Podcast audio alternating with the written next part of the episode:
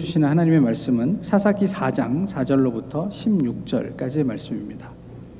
구약 성경 사사기 4장 4절로부터 16절까지의 말씀을 제가 봉독하겠습니다. 그때 라피도세 안에 여선지자 드보라가 이스라엘의 사사가 되었는데 그는 에브라임 산지 라마와 베델 사이 드보라의 종려나무 아래 거주하였고 이스라엘 자손은 그에게 나아가 재판을 받더라. 드보라가 사람을 보내어 아비노함의 아들 바락을 납달리 게데스에서 불러다가 그에게 이르되 이스라엘의 하나님 여호와께서 이같이 명령하지 아니하셨느냐 너는 납달리 자손과 스불론 자손 만 명을 거느리고 다볼산으로 가라 내가 야빈의 군대 장관 시스라와 그의 병거들과 그의 무리를 기손강으로 이끌어 내게 이르게 하고 그를 내 손에 넘겨주리라 하셨느니라. 바락이 그에게 이르되 만일 당신이 나와 함께 가면 내가 가려니와 만일 당신이 나와 함께 가지 아니하면 나도 가지 아니하겠노라 하니 이르되 내가 반드시 너와 함께 가리라. 그러나 내가 이번에 가는 길에서는 영광을 얻지 못하리니 이는 여호와께서 시스라를 여인의 손에 파실 것임이니라 하고 드보라가 일어나 바락과 함께 게데스로 가니라. 바락이 스불론과 납달리를 게데스로 부르니 만 명이 그를 따라 올라가고 드보라도 그와 함께 올라가니라. 모세의 장인 호밥의 자손 중 겐 사람 헤벨이 떠나 게데스에 가까운 어, 사하나님 상수리 나무 곁에 이르러 장막을 쳤더라. 아비노함의 아들 바락이 다볼산에 오른 것을 사람들이 시스라에게 알림해 시스라가 모든 병거 곧 철병거 900대와 자기와 함께 있는 모든 백성을 하루셋 학고임에서부터 기손강으로 모은지라. 드보라가 바락에게 이르되 일어나라. 이는 여호와께서 시스라를 내 손에 넘겨 주신 날이라. 여호와께서 너의 앞, 앞서 나가지 아니하시느냐 하는지라 이에 바락이 만 명을 거느리고 다볼산에서 내려가니 여호와께서 바락 앞에서 시스라와 그의 모든 병거와 그의 온 군대를 칼날로 혼란에 빠지게 하심에 시스라가 병거에서 내려 걸어서 도망한지라 바락이 그의 병거들과 군대를 추격하여 하루셋 학고임에 이르니 시스라의 온 군대가 다 칼에 엎드러졌고 한 사람도 남은 자가 없었더라 아멘.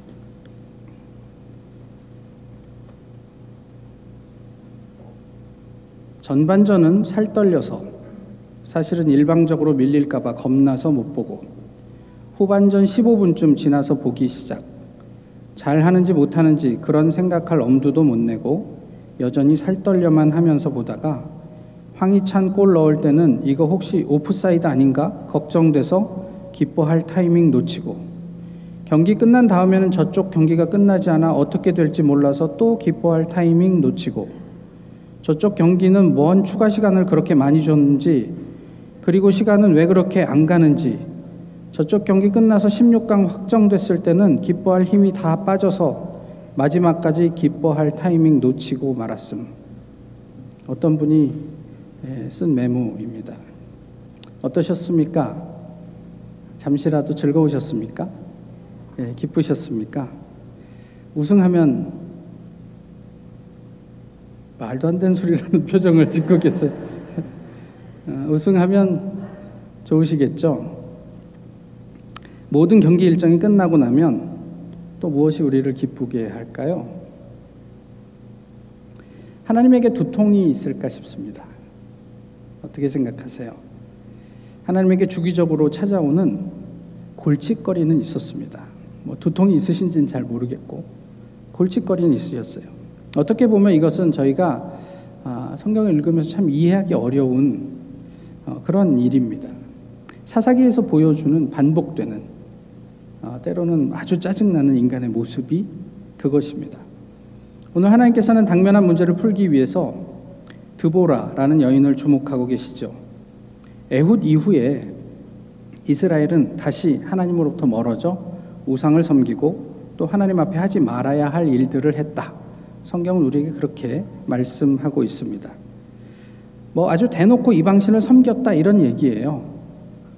어, 물론 여호수아가 유언을 한 당시에도 너희는 이제 이방신을 섬기게 될 것이야라고 이야기를 했지만 나와 내 집은 하나님만을 온전히 섬길 것이야라고 이야기를 했지만 그렇지만 여호수아가 있을 때는 사람들이 설령 이방신을 좀 섬겼더라도 이렇게까지 노골적이지는 않았을 것입니다.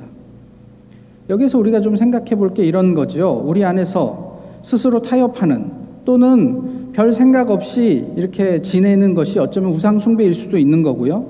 그렇게 우리도 모르게 하나님의 자리를 대신하는 그런 행태들이 지속되면서 오늘 본문뿐 아니라 사사기에서 보여주는 이스라엘의 형편에 우리도 언제든 빠질 수 있다라는 것들을 우리가 본문을 보면서 생각을 하게 되는 거예요. 하나님께서는 다시 이스라엘을 그래서 가나안 왕 야빈에게 넘기셨어요. 뭐 저희가 이런 거 얘기할 때마다 뭐 그 일제 강점기 이런 이야기를 하는데 뭐 꼭 그런 이야기를 하지 않더라도 뭐 저희가 쉽게 알 수 있는 이야기이기도 해요. 어쨌든 저희는 단 한 번의 식민 통치 경험에 지금도 그, 그, 그 일본을 향한 감정이 좋지 않잖아요. 이스라엘 백성은 이런 경험이 한두 번이 아니에요. 애굽에서의 노예 생활은 그렇다고 치더라도 여호수아 이후에 이스라엘은 적게는 20년, 길게는 뭐 한 80년 이렇게 주변에 있는 이웃 나라에 반복해서 지배를 당했어요. 오늘 본문에서 보시면 특별히 이 그 하솔 왕 야빈 이 사람은 이스라엘을 심히 학대했다 이렇게 표현을 하고 있어요. 엄청나게 이렇게 폭압적인 어떤 어, 지배를 했던 것 같아요. 이렇게 생각하면 이스라엘에게는 원수가 많죠. 이스라엘의 원수는 누구라고 생각하십니까? 끊임없이 이스라엘을 노리고 위협하던 주변에 있는 국가들, 또 그들을 이렇게 뭐 이렇게 예, 지배하고 괴롭혔던 사람들이었을까요? 예, 그럴 수 있죠. 그런데 저희가 조금만 더 생각해 보면 이 주변국보다는 어쩌면 이스라엘은 하나님을 원수처럼 생각해야 되는 건 아닌가 싶은 거예요.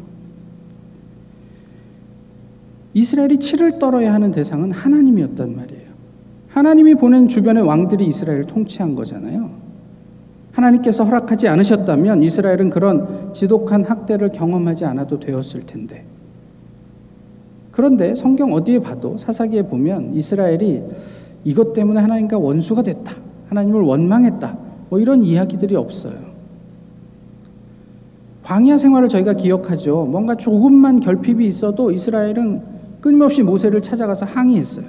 그리고 하나님을 원망했어요. 그런데 사사기에서는 이렇게까지 폭압적인 어떤 지배를 당하고 있으면서도 하나님에 대한 언급이 별로 나오지 않는단 말이에요. 어떻게 번번이 자신들을 주변국에 넘겨버린 하나님에 대해 이스라엘 백성들은 이처럼 말이 없을까? 이것이 어쩌면 그만큼 사람들이 그때 당시에 하나님을 알지 못했다는 의미는 아닐까 싶어요. 그러니까 우리 역사를 주관하시는 분이 하나님이라는 사실조차도 인지하지 못할 만큼 이스라엘이 무뎌졌기 때문에 그 하나님을 향한 원망도 하지 못했던 것은 아닐까 그런 생각을 해보는 거죠.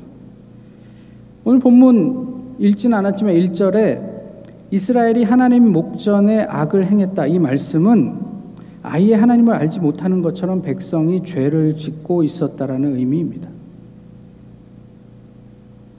그러니까 입술로 내가 하나님의 백성이다. 뭐 하나님을 뭐 섬긴다. 뭐 이런 것과는 별개로 그들의 삶의 모습은 하나님과 아무 상관이 없이 그저 주변에 가난한 사람들이 살던 그 방식 그대로 그냥 온갖 우상을 섬기면서 그 제사에 참여하면서 그렇게 살았다 이런 거예요. 오늘을 사는 우리는 어떻습니까?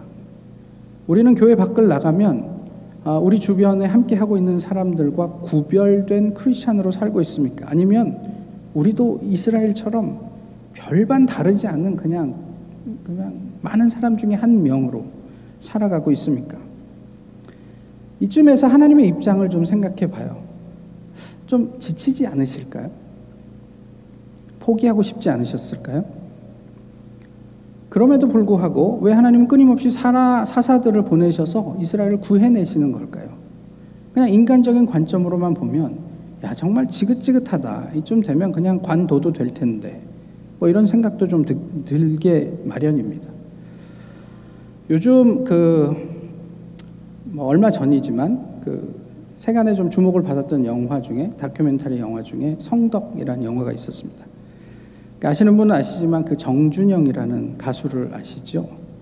예, 그 사람이 지금 뭐 어떤 일을 저지르고 또 어떻게 예, 구속이 되었는지 다 알고 계시리라 생각을 하는데요. 어, 이 정준혁을 따라다녔던 팬이에요. 그가 이제 성인이 돼서 감독이 돼가지고 그렇게 실패한 성덕들에 대한 이야기, 성공한 덕후들의 이야기들을 이렇게 좀 다큐멘터리로 엮어낸 영화인데요. 이 양반이 중학교 시절 그 정준영에게 보내지 못했던 편지가 있는데 그것을 제가 좀 읽어드릴게요. 준영 오빠에게 10대 시절 미친 듯이 연예인 좋아하다가 나중에 되어서는 내가 그때 걔만 안 좋아했어도 공부 좀 할 걸 하고 후회들 많이 하잖아요. 뭔가 벌써 그런 게 두려워요. 내가 지금 오빠를 너무 좋아하니까 무단 결석 그까이 거열 번도 할 수 있다. 뭐 이런 마음가짐인데 혹시나 만약에 언젠가 내가 더 이상 오빠랑 마주칠 생각이 없는 일반인으로 돌아갔을 때 이 일을 두고 후회하게 되면 어쩌죠? 깍. 그러니까 오빠는 내가 대학생 될 때까지 2018년까지 계속 계속 좋은 노래 하셔야 되고요. 쭉쭉 그 미모 유지하셔야 해요. 전 연애도 한 번 안 해봤지만요. 오빠는 꽤 해보셨죠? 오빠를 보면 볼수록 또 보고 싶곤 하기 때문에 저는 요즘 차라리 편지를 쓰는 편이에요. 베르나르 베르베르라는 소설가 아시죠? 오빠도 개미 읽었으니까. 그분이 이렇게 말씀하셨어요. 매일 일기를 쓰는 것은 나의 글 쓰는 실력을 좋게 하는 가장 훌륭한 수단이다라고요. 그런데 저는 베르시가 아니라 오세현이니까 일기가 아니라 편지 쓰기가 더 도움이 된다고 생각하려고요. 오빠, 지금까지 제가 살면서 만나온 나이가 많은 사람들은요, 정말 정말 다양했던 것 같아요. 그런데 저는 그분들 모두에게 어른이라는 말을 붙여주지 않아요. 어른이라 함은 그저 숫자가 늘어간다고 저절로 되는 것이 아니거든요. 나이가 들매 따라 그 나이만큼 성숙해져야 하고 나이가 들매에 대해 그 나이를 남용하지 않아야 한다고 생각해요. 적어도 내가 살아온 세상에서 내가 느끼는 어른이라는 이름의 의미는 그렇거든요. 그런데 내가 햇수로 3년째 지켜보는 정준영이라는 사람은요, 어른이 맞는 것 같아요.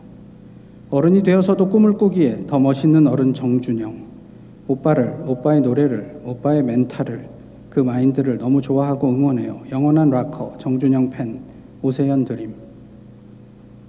뭐 15, 16살 어린 그 여학생의 사랑 고백인데 설마 이런 일이 있을 거라고는 상상도 못 했겠죠. 정준영이 그랬대요. 전교 1등 차지해라. 공부 열심히 해서 효도하고 어, 그래라. 나는 노래할게. 그래서 오빠가 얘기하니까 전교 1등도 했대요, 이 양반이. 그리고 공, 공부 잘해서 자기는 그게 뭐 부모님을 기쁘게 해드린 거고 결과적으로 그게 효도가 되었다 이렇게 얘기했는데 아, 영화 중에 그렇게 얘기해요. 당신은 왜 노래를 안 하냐? 뭐 하고 있냐 지금 도대체? 이런 이야기예요. 이런 생각을 해봤습니다. 이렇게 그 배신감을 느낀 이 팬들이 정준혁이 만기 출소하고 나오면 다시 그의 팬이 될 수 있을까요?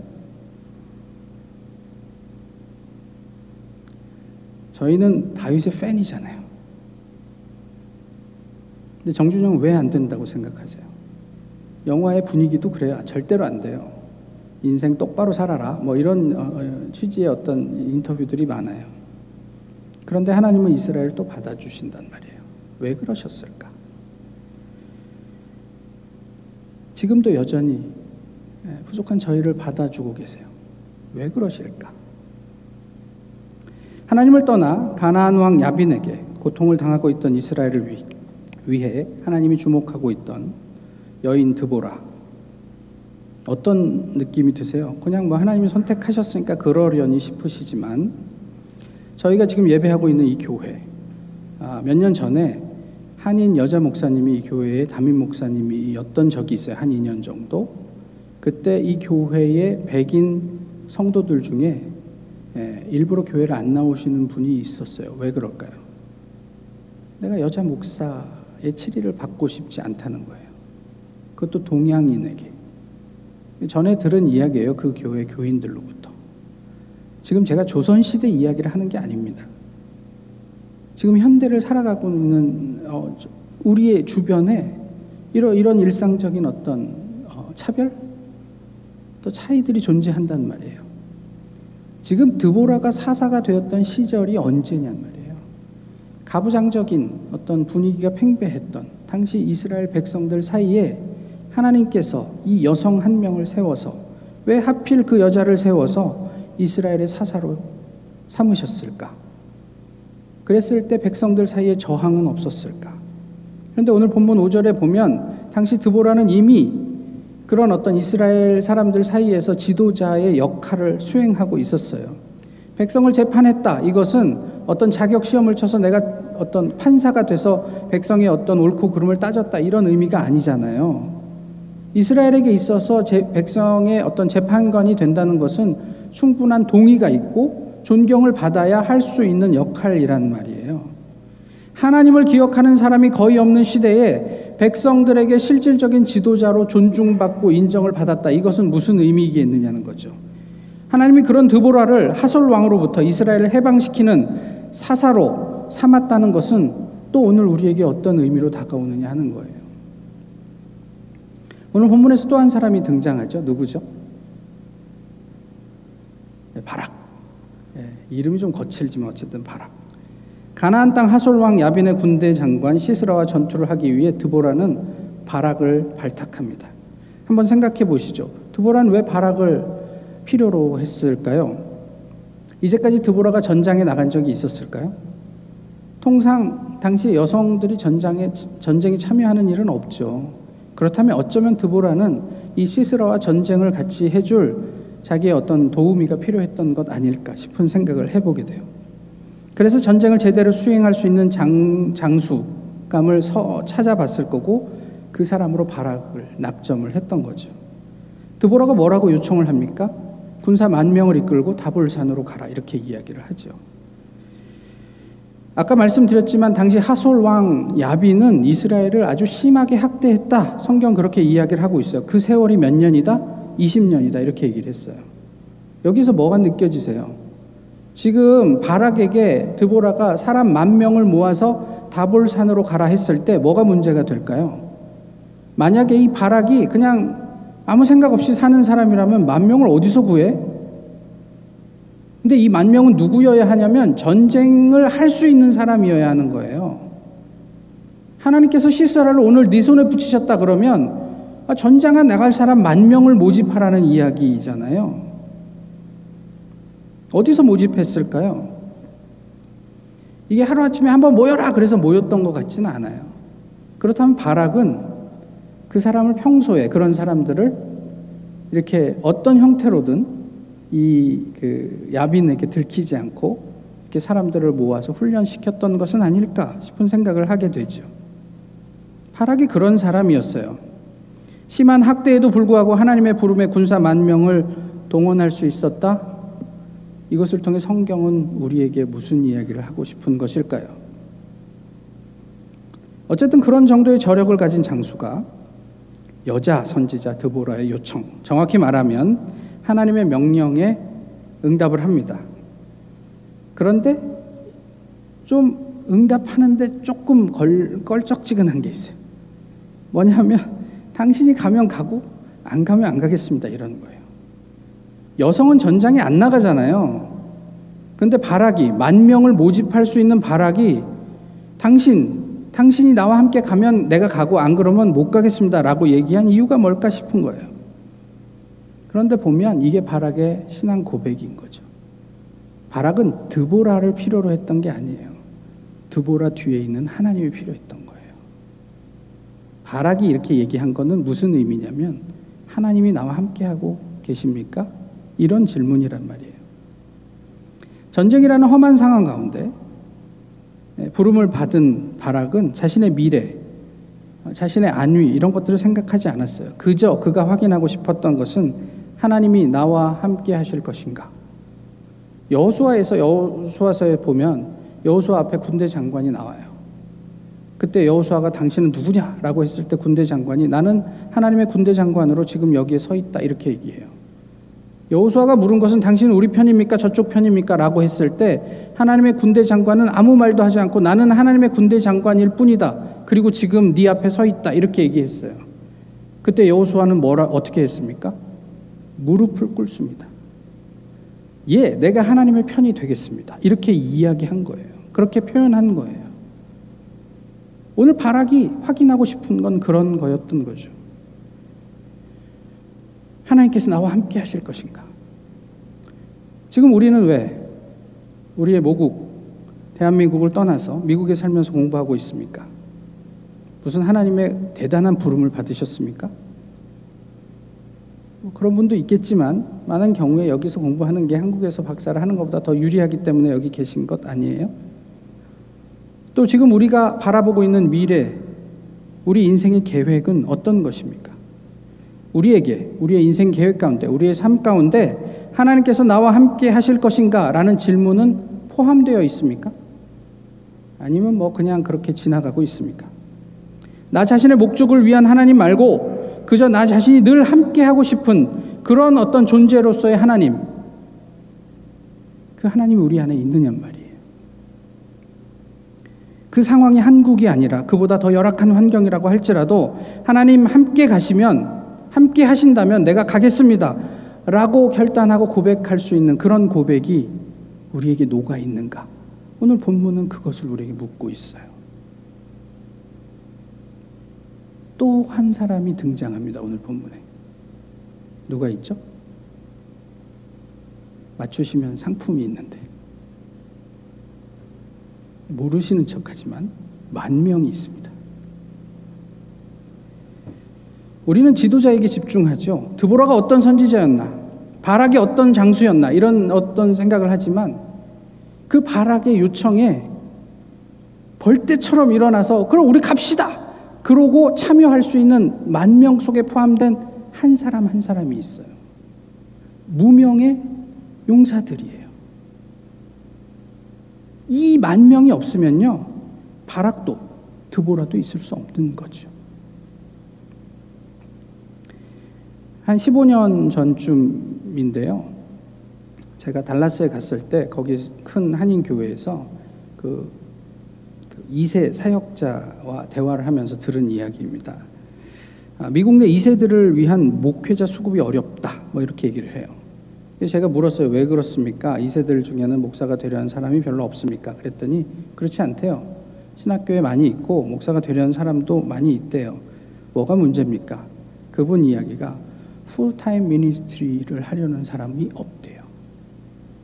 그래서 회계사로 뭐 아니면 변호사로 이렇게 자기의 잡을 가지고 주중에 살면서 그냥 팔타임으로 큰 부담 없이 교회에 와서 그냥 뭐 부서 하나 맡아서 이렇게 설교해주고 이런 사람들은 많이 있지만 정말 풀리 교회 안에서 아이들과 교인들과 이렇게 몸부림치면서 목회를 하려는 사람이 그렇게 많지 않다는 거죠. 요즘은 더 나아졌을까요? 2세 사역자의 이런 고백을 통해 여러분들은 뭐를 느끼십니까? 이스라엘의 문제가 뭡니까? 이스라엘 문제는 아까 말씀드렸듯이 하나님을 이야기하지만 하나님을 모르는 데 있었어요. 우리는 지금 하나님을 알고 있습니까? 이스라엘의 상대가 누구죠? 지금 오늘 본문에서 상대해야 하는 사람이 누구예요? 야빈의 군대, 야빈 왕, 야빈 왕의 군대. 철병과 900대를 가진 군대잖아요. 요즘으로 치면 장갑차 900대예요. 장갑차 900대를 만 명이 어떻게 예, 감당을 하겠습니까?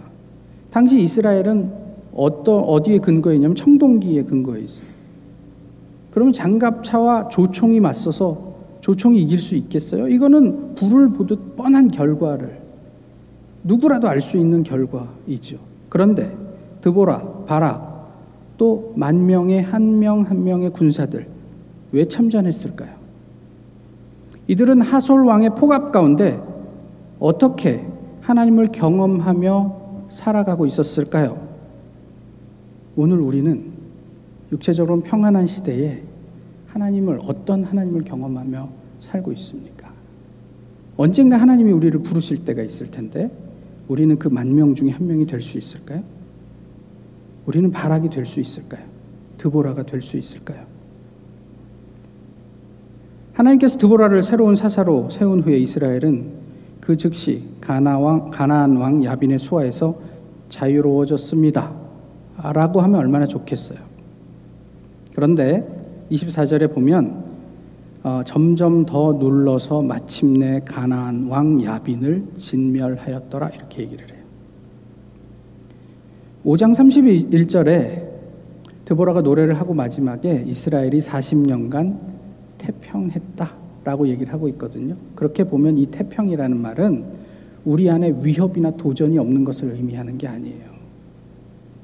그런 것들이 늘 존재하고 있지만 하나님께서 함께 하심으로 인해 이스라엘이 평화를 누릴 수 있었다. 그리고 그 하나님 덕분에 점점 더 가나안 왕 야빈을 압도하고 마침내는 그들을 정복할 수 있었다. 오늘 본문은 그런 이야기를 하고 있어요. 우리 신앙의 신앙인들의 삶과 또 교회는 결국 하나님과의 관계를 놓고 벌이는 치열한 싸움이에요. 외부 사람들과의 전쟁이 아니에요. 우리가 하나님을 향해 있는가? 하나님이 우리 안에 내재되어 있는가? 이런 싸움이란 말이에요. 주님과 더불어 환경의 유혹과 위협을 정복하느냐 아니면 주님과 상관없는 세상의 가치와 가치에 뭐 가치와 논리에 압도되느냐 이런 문제란 말이에요. 열악한 환경과 상황일지라도 하나님 함께 하신다면 예, 제가 기꺼이 그 전쟁에 참여하지요 라고 하는 것과 그저 하나님 망각하고 주변의 상황에 따라서 우리의 삶을 이렇게 조절하는 그 싸움이란 말이에요. 하나님은 우리에게 누구입니까? 원수입니까? 원수입니까? 하나님 우리에게 최고의 수장인 원수이십니까? 아니면 우리를 괴롭히는 왼수이십니까? 지금 우리가 하나님께 구하고 있는 것은 무엇입니까? 우리 기도 제목에 어떤 것들이 포함이 되어 있어요? 제가 요즘 많이 하는 고민 중에 하나가 이겁니다. 저희 교회가 점점 평범해지고 있어요. 저희 교회 처음 시작할 때 이런 이야기들을 많이 하고 기도했습니다. 왜 수많은 교회 중에 우리 교회를 하나님이 또 세우셨는가? 우리 교회만이 가지는 미션이 무언가? 우리 교회가 존재해야 할 이유가 무엇인가? 이런 것들을 끊임없이 고민하고 치열하게 이렇게 나누면서 한번 찾아가 보자. 그런 이야기들을 많이 했습니다. 여러분들은 우리 주님의 교회를 통해 어떤 꿈을 꾸고 계십니까? 만 명을 키우는 꿈. 지금 당장 눈에 보이지 않아요. 야빈의 폭압 속에서 아무것도 기대할 게 없어요. 그럼에도 불구하고 나의 삶의 자리에서 내가 만나는 한 명, 하나님의 군사가 되도록 그런 키우는 꿈을 꾸고 계세요? 내가 그 만 명이 되려는 우리 안에 결단이 있어요? 하, 하나님, 우리 그냥 가늘고 길게 갑시다. 그냥 저 많이 참견하지 마시고 저도 적당히 하나님하고 거리를 유지하면서 살게 좀 놔두세요 하고 있습니까? 아니면 그 만 명의 한 명이 되려는 그런 결단이 우리 안에 있습니까? 혹시 우리의 꿈에는 나만 있고 하나님은 너무 옅어져 있는 것은 아닌지 모르겠단 말이에요. 이것 하나만 기억하셨으면 좋겠어요. 하나님을 우리가 우리의 머리, 원수로 모시지 않으면 이스라엘이 경험했던 것처럼 하나님은 이내 곧 우리의 원수가 되실 것입니다. 모쪼록 하나님의 주권 속에 이스라엘이 드보라의 치세 속에 누렸던 그 평화를 오늘 우리도 누리며 이 세상 가운데 아, 저 교회는 반드시 존재해야 해. 그런 이유가 있어. 하나님께서 그래서 저 교회를 이곳에 두신 거야. 하는 그 이유를 찾아가는 우리 모두가 되었으면 좋겠습니다. 기도하겠습니다. 귀하신 주님, 저희 안에 무엇으로 충만한지 기도합니다. 돌아봅니다. 모쪼록 예수 그리스도로 충만해졌으면 좋겠습니다.